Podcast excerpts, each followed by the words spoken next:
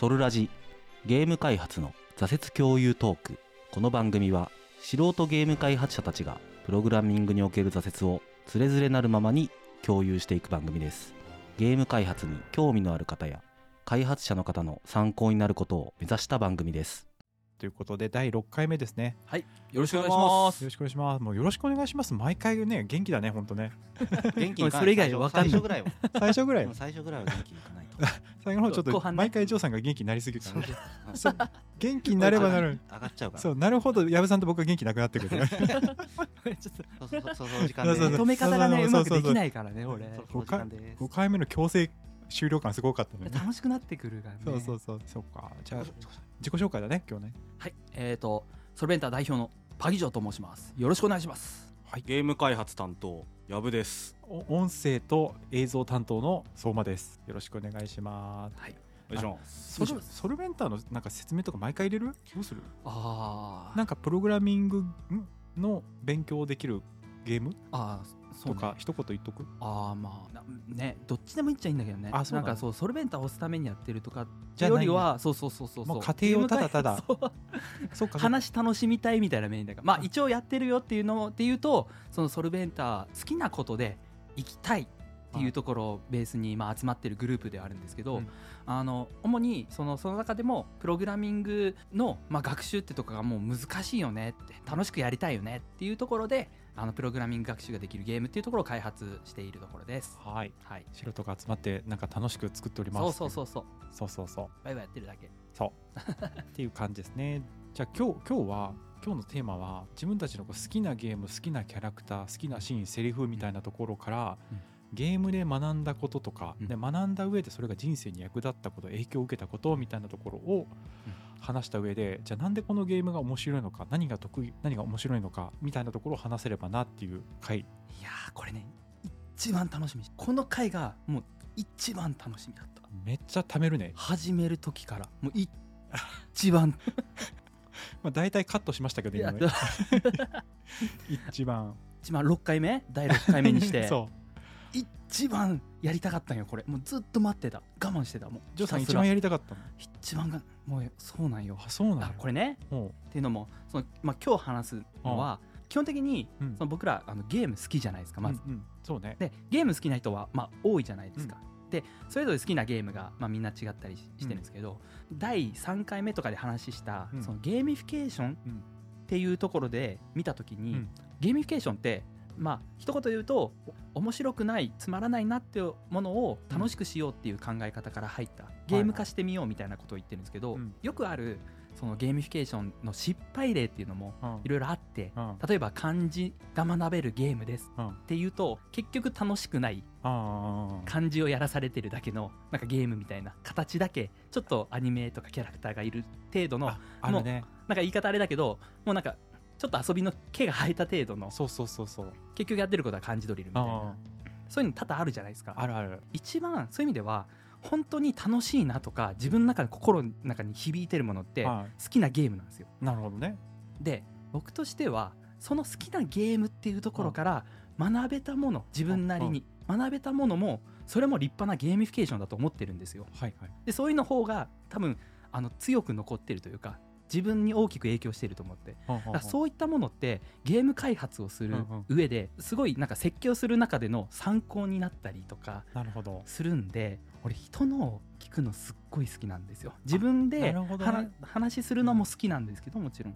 自分の参考にもなるから他の人のやつも聞いてみたいですね。そうそうそう。あだからか本当はねそそういう意味ではゲーミフィケーションだっつってうん。いろいろゲームを作るだけじゃなくはい。今までのめっちゃ楽しかったゲームをうん観点を変えて学びだったりとか、うん。そういうのでわめちゃくちゃいいよねっていうところの話はこれからしていきたいんですよ。そうすることでうん。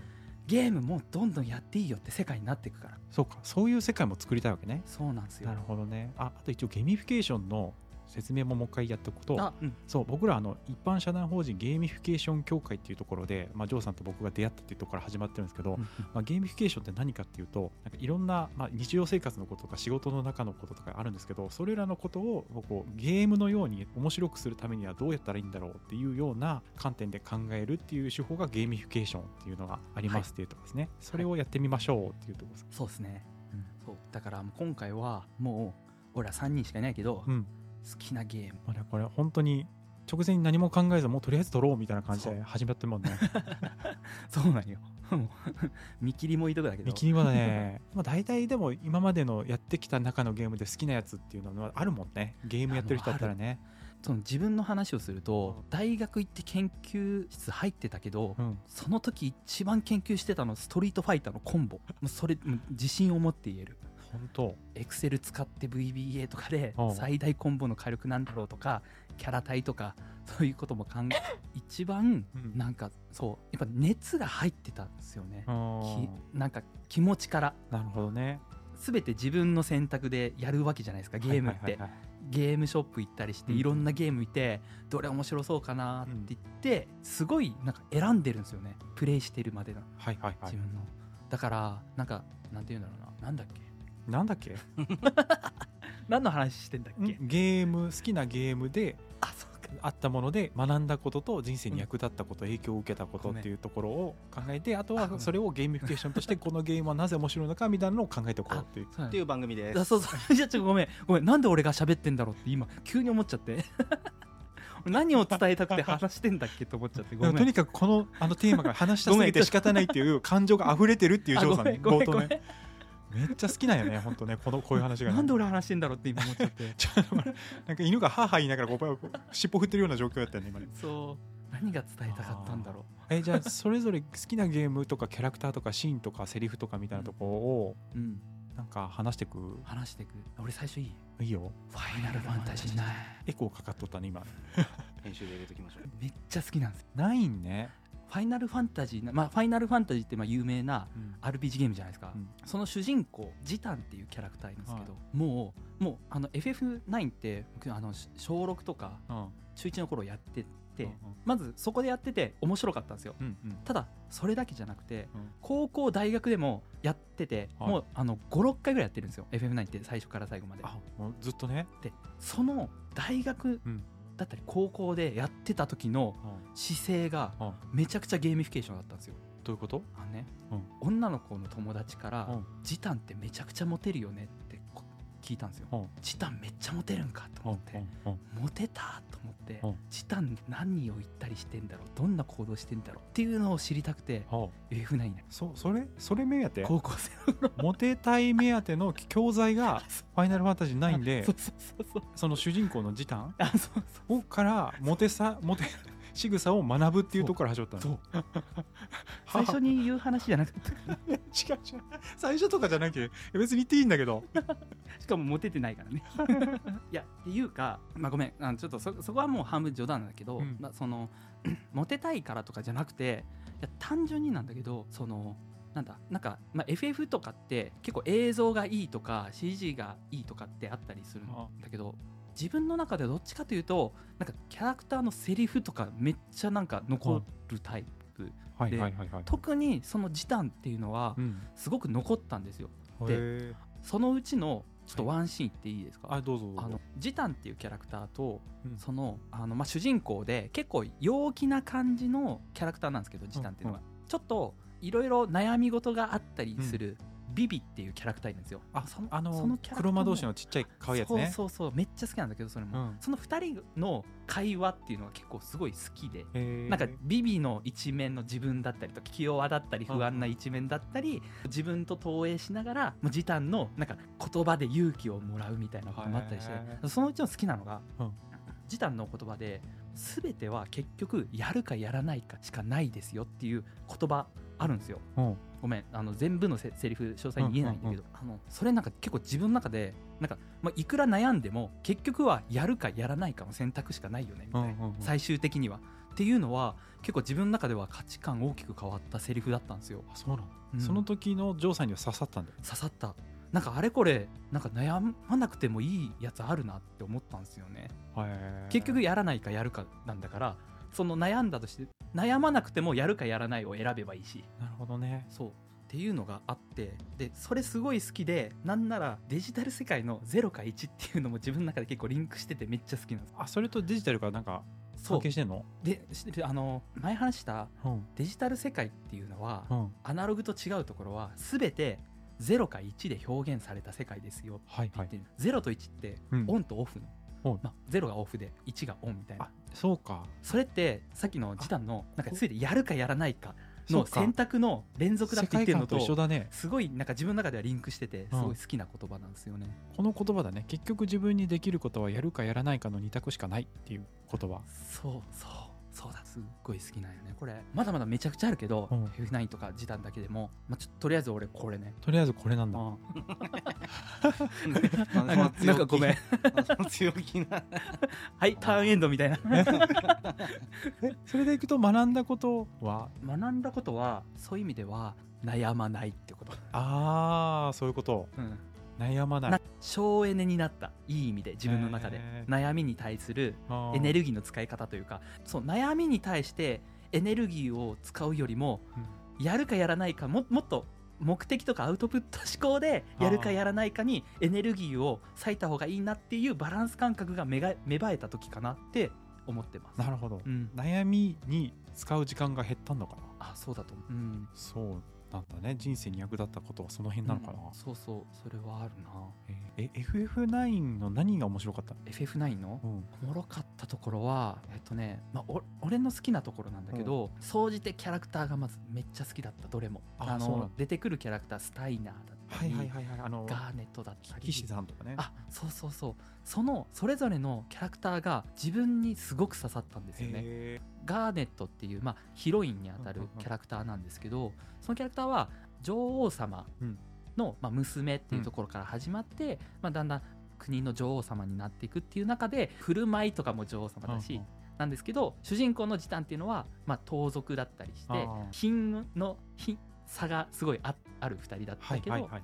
格差みたいなですね。そうそう格差が。盗賊とお姫様みたいな。あそんな感じそんな感じ。ででもまあいろいろあって一緒に旅をする。うんでその中で戦いとかもあったり荒いこともあったりとか、はいはい。そういう中でその最終的にあ自分のこの旅っていうのがすごくあの、まあ、女王様になるに向けても大切な勉強だったっていう捉え方してるのすごい好きなんですよ。あいい捉え方するんだね。前向きだねその姿は自分はすごくなんか結構魅力に感じましたね。なるほど、うん、だったりとかあのマスタイナーっていうキャラクターのなんかまあ最初なんていうかなマスタイナーもすごいいいんですよ、まあ一言で、うん。ごめん言いないからあのなんだ成長があったりとか感じ、見れたりとか、うんあかっこよってなんか最初見た時にちょっとださみたいな感じに正直見えたりしてたんですけどすっごいなんか男前なところもあったりとかしてそういう感じでなんかそれぞれのキャラクターにめちゃくちゃ魅力を感じたっていうところが僕多分 FF9 好きな一番のあなんかポイントかなと思ってますよね。ャラクターに感情移入してるみたいな。あ多分そうだとう思う。ん。うん。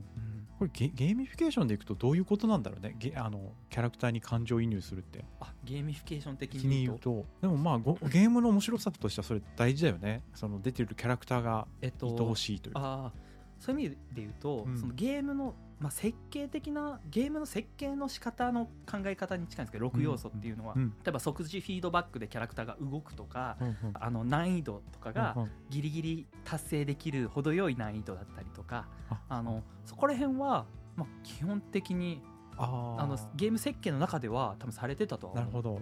そう6つあったやつちょっとおさらいすると1つ目が達成可能な目標、うん。まあこれがクリアできるものだっていうことですね、うん。2つ目が成長の可視化。ちょっとレベルが上がってきますうんみたいな、3つ目が能動的な参加、うん。まあ、この自分で動かしたりとか、うんうん操作できるよみたいな、でそれは自分の選択ですみたいな、で4つ目が賞賛を演出っていうのでこう、うん。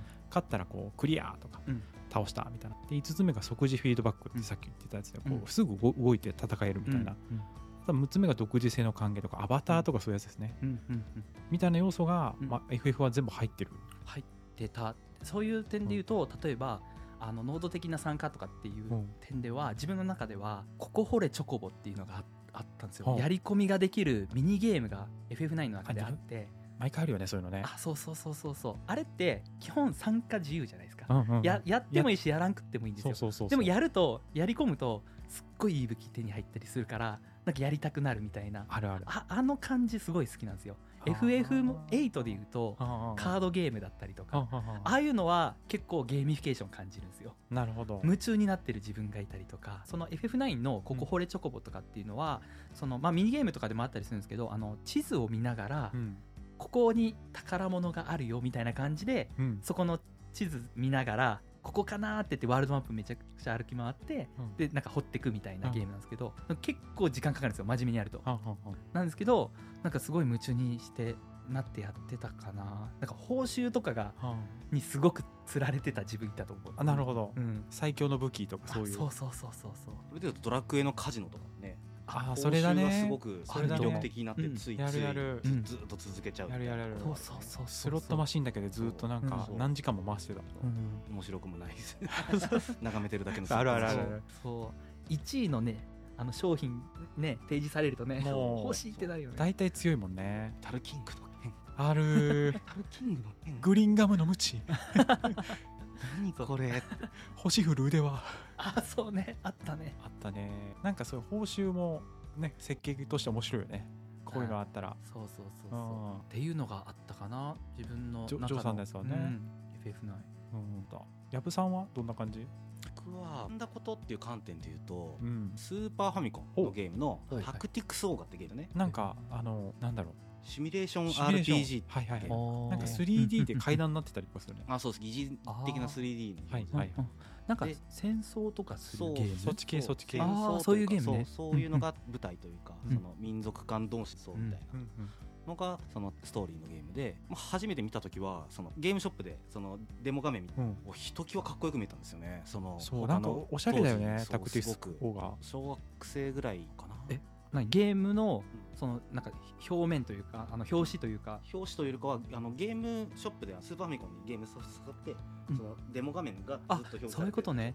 ゲームのプレイ画面とかがそうそうそう。ずっと流れてこうすごい。そう当時としてはその他のゲームとは全然違うなんかクオリティの高さといううんそうそう。なんかファイアーエンブレムが感 3D になった感じね。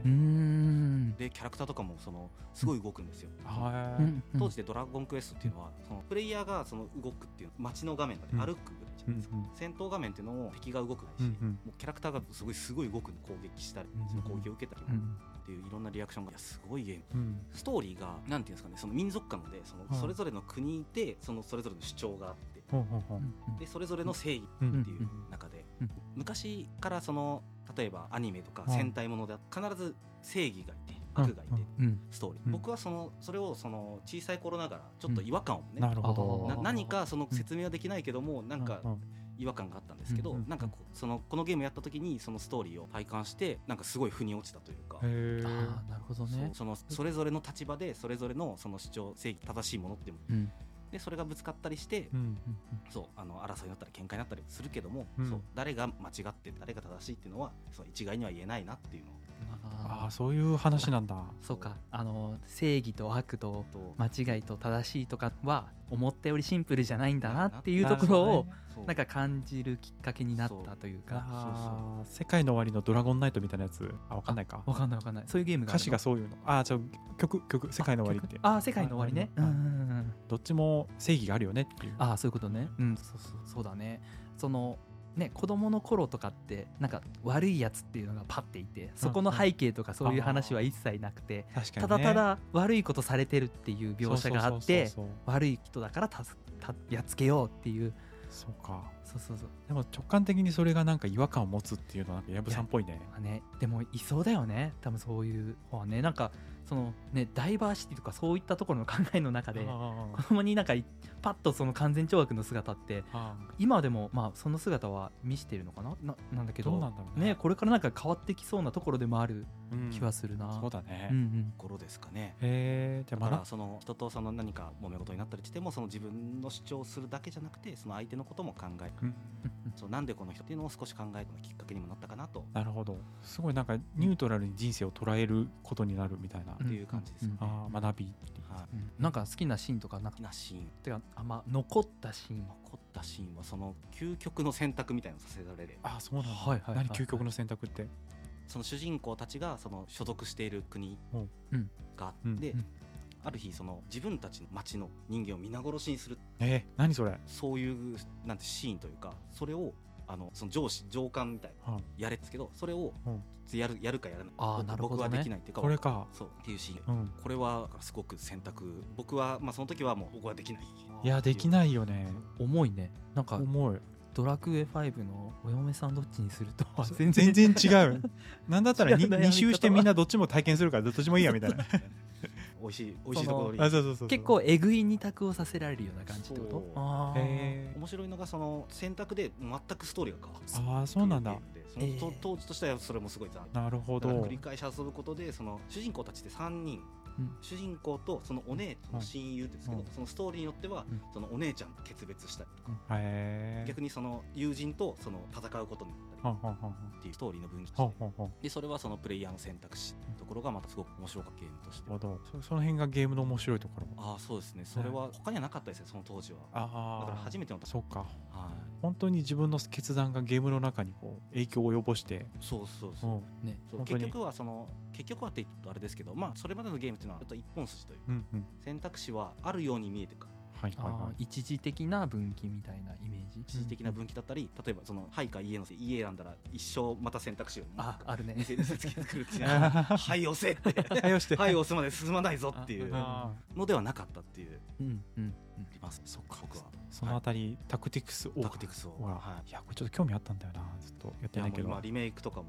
あそうなんだ。携帯でもあんの？スイッチとかにはあああ、うん。うん。ちょっとやってみようかな、はい。じゃあ僕ですね。僕は、うん。なんだ教訓まだ言ってないけども一番大好きなのは逆転裁判ですね。もう。なんかちょこちょこ言ってるよね。そればっそればっか言ってる気がするな。たことないんすよ。逆転裁判。それ何に対して？何に対して？やってないことに逆対して？転裁判。逆転裁判の。逆転裁判といえば意義あり。うんああそうそうそう。なんか意義あり聞くよね。そうそうそうマターと意義ありだね。これはそうね。好きなゲームこう何が好きかって言ったらコメディなんだよね。あの一人一人の動作は。なんかすごい大げさにこうビシーとか。あそうなんだ。うん。なんか暗い話をやるんだけど、うん。キャラクターそれぞれはまあちょっとコメディチックなあのアニメーションの動きがあってキャラ自体は全然重たくないんですよ一人一人、でもまあ話が進んでいくほど最終的ななんかこう深い闇があるなみたいなところは何度かあるんだけど、あはいはい。まあ、そのなんか幅が広な感じのキャラクターもすごい好きだけど、うん。基本的にはこう面白おかしい感じで、うん。コメディチックなやつがすごい好きかもしれない。あそうなんだ。うん、なんかね最終そんなに重たくないみたいな感じがすごいうんうんうん。好きかな、あまとまり方も結構いい感じ。まとまり方は、まあ、結構なんかジーンときたりするところとかもあるんだけど、うんなんか知らないけどこう温まる系の感じでこううーんこまあ、コメディの延長線だなみたいな感じを僕は取っててうんうん。なんかそういうものって僕すごい好きで「あの Life is Beautiful」っていううんうん。あのイタリアのうん。なんか戦争中のお父さんがうん。戦争を子供に隠しながらうんこう楽しく生きるみたいなうんあれとちょっと通ずるようなものがあった感じがしててあなんかそうゲーミフィケーションもそうなんですけどそうつまらないようなものとかなんか苦しいものをこう転換してもうこれも考え方一つだけだとー思うんですけどんんそういう目線で見ると全然楽しいものになるよみたいなうんうんものをなんかこう地で行ってるような感じがすごいしてるというなるかほどね。うんそうなんかこう重たいもの真面目に受け止めらなきゃいけないと世間で言われてるものに対してうんそうじゃなくアプローチでこう楽しんでこう扱ってるっていう感覚っていうのはすごいうん。このゲームから感じる。うん。あそうあるよね。そのさゲーミフィケーションでうん。結構その忘れないように意識してることがうん。面白くするっていうのはうん。機械的に面白くする方法みたいな形でうん。なんか手法としてゲーミフィケーションってその言われやすいんだけど、うん。大事なのって受け取り方とか姿勢とかってあ。めちゃくちゃ大きくそれが面白いかどうかって関わるじゃないですか、はいはいだからそそこも含めて大事なんかゲーミケーションっていうところはなんか話をしていきたいなと思ってるんですよね。なるほどね。なんか生きる姿勢とか捉え方みたいなところそうそうのなんか一言で言うとさ、面白いゲームがあります、うんうん。でもこの人とやるとおもろい、うんうんうん。この人とやると面白くないって多分何かしらあるでしょ？あるある。それってそうそういうことなんだなと思ってるんですよね。そうだね。なるほどなんか視点が変わるみたいなこうなぜこのゲームが面白いかみたいなところでいくと、ね視点がそっちからの視点で見るとそうなんだみたいな。やっぱこう毎回やっぱさこう事件の真相がどんでん返しみたいなのがあったりするんだけど、まあ、そのあたりのその視点の見方みたいなところもなんかこうあ人生で役立つというか、なまあ、その当たり前の方向から見てるものだけじゃないことからさっきの矢部さんとちょっと近い感じかね。タクティクスオーガーでいくあとどっちかが正義どっちかが悪みたいなところでもなくてうんなんか起こるべくして起こってるというか。うん新しい観点というか視野っていうところがそうそうなんか得られたっていうところが結構あったのかな。あるある、うんうんそうそう。そっちからそういくかみたいな。ごめん逆逆サイはね、うん。やったことないんだけど、うん。そのプレイしてる中うん。で、まずなんかどういうなんか流れで遊ぶの？なんか RPG バトルとかじゃないじゃないじゃないじゃないじゃない。よく言われてるのは法廷バトルみたいな。そうそうそうそう。事件が起こるところから始まるんですよね。そうだね。毎回なんかこう殺人現場からこう始まってみたいはいはなのがあって、でまあなんかあそうそうそう。でも犯人もほぼ分かってんだよね。あそうなんだ、うん。なんかちょっとね古畑任三郎みたいな感じかな。古いドラマでいくと、はいはいはいはい、刑事コロンボとか。でそれをなんか調査するところから始める。始まる始まる。プレイしてる中どこ楽しいの？あのへ好きなの？ーあのね、うん。この人が言ってることっていうのをちゃんと理解した上で、うん。今持っている証拠っていうものを突き合わせると矛盾っていうのが生まれるみたいな。あーあれ？ここおかしくない？じゃあこれうんのこの証拠とこの発言間違ってるんじゃない？みたいなこのすすり合わせっていうのがあるんですけどそれが意義あり。あなるほどね、うんあじゃあそういう意味で言うと、なんか論理的思考っていうのをガチガチな言い方すると。そうそうそうそうそう。それも学べる。だからこのゲームは論理的な思考が学べるパートもある。まあちょっと難しすぎてそれがなくてなんか感情的直感的な部分もあるけどあ、うんうん、でもなんかそういうものをまあ基礎としては学べる気がする、うんうんうんそうだね。そうそういうところあると思う、ね、悪役とかもちょっと動きがちょっと面白いんだけど。あ悪役みたいな感じがもう分かるんだね。あ分かる分かる分かる。ね。それはほぼアニアニメなんだよね中身が。ねそうなんだね。うん。その証拠とか、うん。その矛盾とかをななプレあのプレイヤーは選択肢でこれとこれをなんかこういう感じこういう感じって言われて今。あなるほどね。ね、そうそう。自分の持ち物欄からアイテムを選んで今の証言とちょっと違くないなるほどね。キーとなる。うんうん。アイテムを選ぶっていうのがそのプレイの中での。捜査中もこの事件はどういうふうなこの証拠を手に入れるっていうパートがあるんだけどこの証拠をどうやって使って何になっていくかみたいなのを仮説立てて、あー。なんかなんとなくの予想でやっていく。うんと、うん。でその予想のその答え合わせがこの法廷で行われるっていう感じかな、だからそうね。自分の中でのこの設計みたいな感じかな、ん。頭の中でのこの事件の、あなるほどね。でここのピースに始まるはまはまるものはここかなっていうようなことをこうトライアンドエラーしていくみたいな、その矛盾点を突きつけると証言が変わるよまた。あなるほどね。そうそうう。ん。そうそしたらまた証言変わるんだけどいや間違えてませんうん。証言変わってだけどまたその変わった証言もまた矛盾、はい。そこを探してどんどんついていって、うん。うん。すごいね。うおーって言って やられる人いるそう。そうそうそうそうそう。これ結構デフォルトな感じになる。ほどね。そうですね意外とあとそうね学べるものっていうかなんかゲームってゲームしか学べないんじゃなくて意外とそういった論理的な思考もそうだし、ん。僕ロマガスロマサガ3のなんかうん。企業買収みたいなミニゲームあるんだけど、うん。そういうのもめっちゃ好きで。えー企業買収していくみたいな。えーなんかビジネスチックな。そうビジネスチックなやつとかもあって。あとお金の出し入れとかこれ売ったらこの武器買えるとかっていうのもなんかお金の勉強になってる気がするんだよね。うん。そうだね。うん経済的な。うんうんそう。なんかねそういうのを言葉にできるようにするとああ確かにそうかもね。ねいい。よ確かに。それはすごい学んだかもしれない。とうん投資を。っうんうん。ていうところかなそれぞれの。うんうん好きなゲームキャラクター。これさもういくらでも出てくると思うのねこれって。ああそうだね。無限コンテンツよこれ。うん、だからもうこれはもう個人的になんだけど、うん。もう次こういうのは一個一個ゲームっていうところの観点であそれをテーマでなんかやっていきたい。話していきたいんですよ。逆にこういう面白さがあるっていうものだけ先に出してそれに当てはまるものをそれぞれ出していくとか。あそそれもありあり。ありだよね。うん、ありあり。あるある。あとここういうの好きな人もねなんか呼んでいきたいんだよね。これ好き？そうこういうの好きな人ゲストで。おうゲスト？そう例えばもう FF4 めっちゃ好きって人やっぱ好きなものを語るっていうのが多分一いやそうだよね。確かに。もう伝わるじゃん。なんかい,、うん。いろいろ。でその人がどう影響してるかっていうその人がだって大きく影響されたわけだからどう影響されたかっていうのは、やっぱいろいろ聞いていきたいなっていうのは。確かにね。そこをどう捉えたかっていうのもめちゃめちゃ面白いよね。そうで人のこういうところが刺さったり面白いって思うんだなっていうのはあのなんか視野広げていきたいんでうん。そうやっていきたいな。なんかそのゲームも今まで自分が楽しんでた同じタイトルでもこういう観点から楽しめるんだとか、うん。まあ、縛りプレイとかそういうやつかもしれないけど、うんうんそういう新しい視点とか、うん。楽しみ方みたいなのはなんかこういいよね、人うんうんうん。人生を豊かにするよね、あそうそうそうそう。確かに。ゲーミフィケーション協会の中でもなんかコールセンタうん。ーのお仕事されてるとかがあって何回そのクレームを受け付けたらシュークリームもらえるとかなんかそういうなんかご褒美もらえるみたいなやつがうん。あったと思うんだけど、うんよっしゃクレーム来たみたいな。逆にねね。シュークリームいけぞみたいな、うん。そうだね。そういうのもうん。あんのかもね。それも切り口ただ変えてうん。うん。だけで、まあそれがいいとか悪いとかじゃないけど、うん。クレームがないことは越したことはないけど、うん、ねそれはある。そんな感じですかね。そんな感じかね、うん。じゃあ今回6回目はそれぞれのゲ好きなゲームキャラクターシーンから学んだことでうん。人生に役立った影響を受けたことってやって最終的にはゲームがなぜ面白いのかうん。っていうところをちょっと話してみましたということで、今後もこれはちょっとパラパラと、していきたい。あのゲーム開発においてうん。なんかもうゲームの面白さっていうところの、まあ、インプットの参考にしてもらえたりとかあそうね。その学びっていうところのゲーミフィケーションっていう観点でも、うん。この話はしていきたいなと思ってるんですよ。そのそうだよね。そのゲームのジャンルでいくと、うん。こっち系の、まあ、逆転サバンなり RPG の FF なりっていうところを開発する人,、する人のなんかこう一時情報というんですかね。そうそう本当にそういうジャンルが好きな人がうんどう思ってそのゲームやってるかっていうことの参考になると、ゲーム開発も進むんじゃないかなとは思いますね。例えばさうんちょっと今ふっと思い出したんだけど、うん。子供の時にねうん。例えば親がね、うん。ゲーム買ってくれるのって親じゃないですか。そうだね。でもその時って漢字が学べるみたいなゲーム、うん。DS とかの方がうん。多分親は買いやすいと思うんですよ。うん。あるある。でも俺やりたいのはモンハンみたいな。うん。やりたいのはなんか FF とかやりたい。その時に FF の中にこれ学べます英語学べますみたいなはいはいはい、はい。のついてるだけではい、親買ってくるれる可能性増えるじゃないですか。あるある。それを目指したいんですよなるほどね。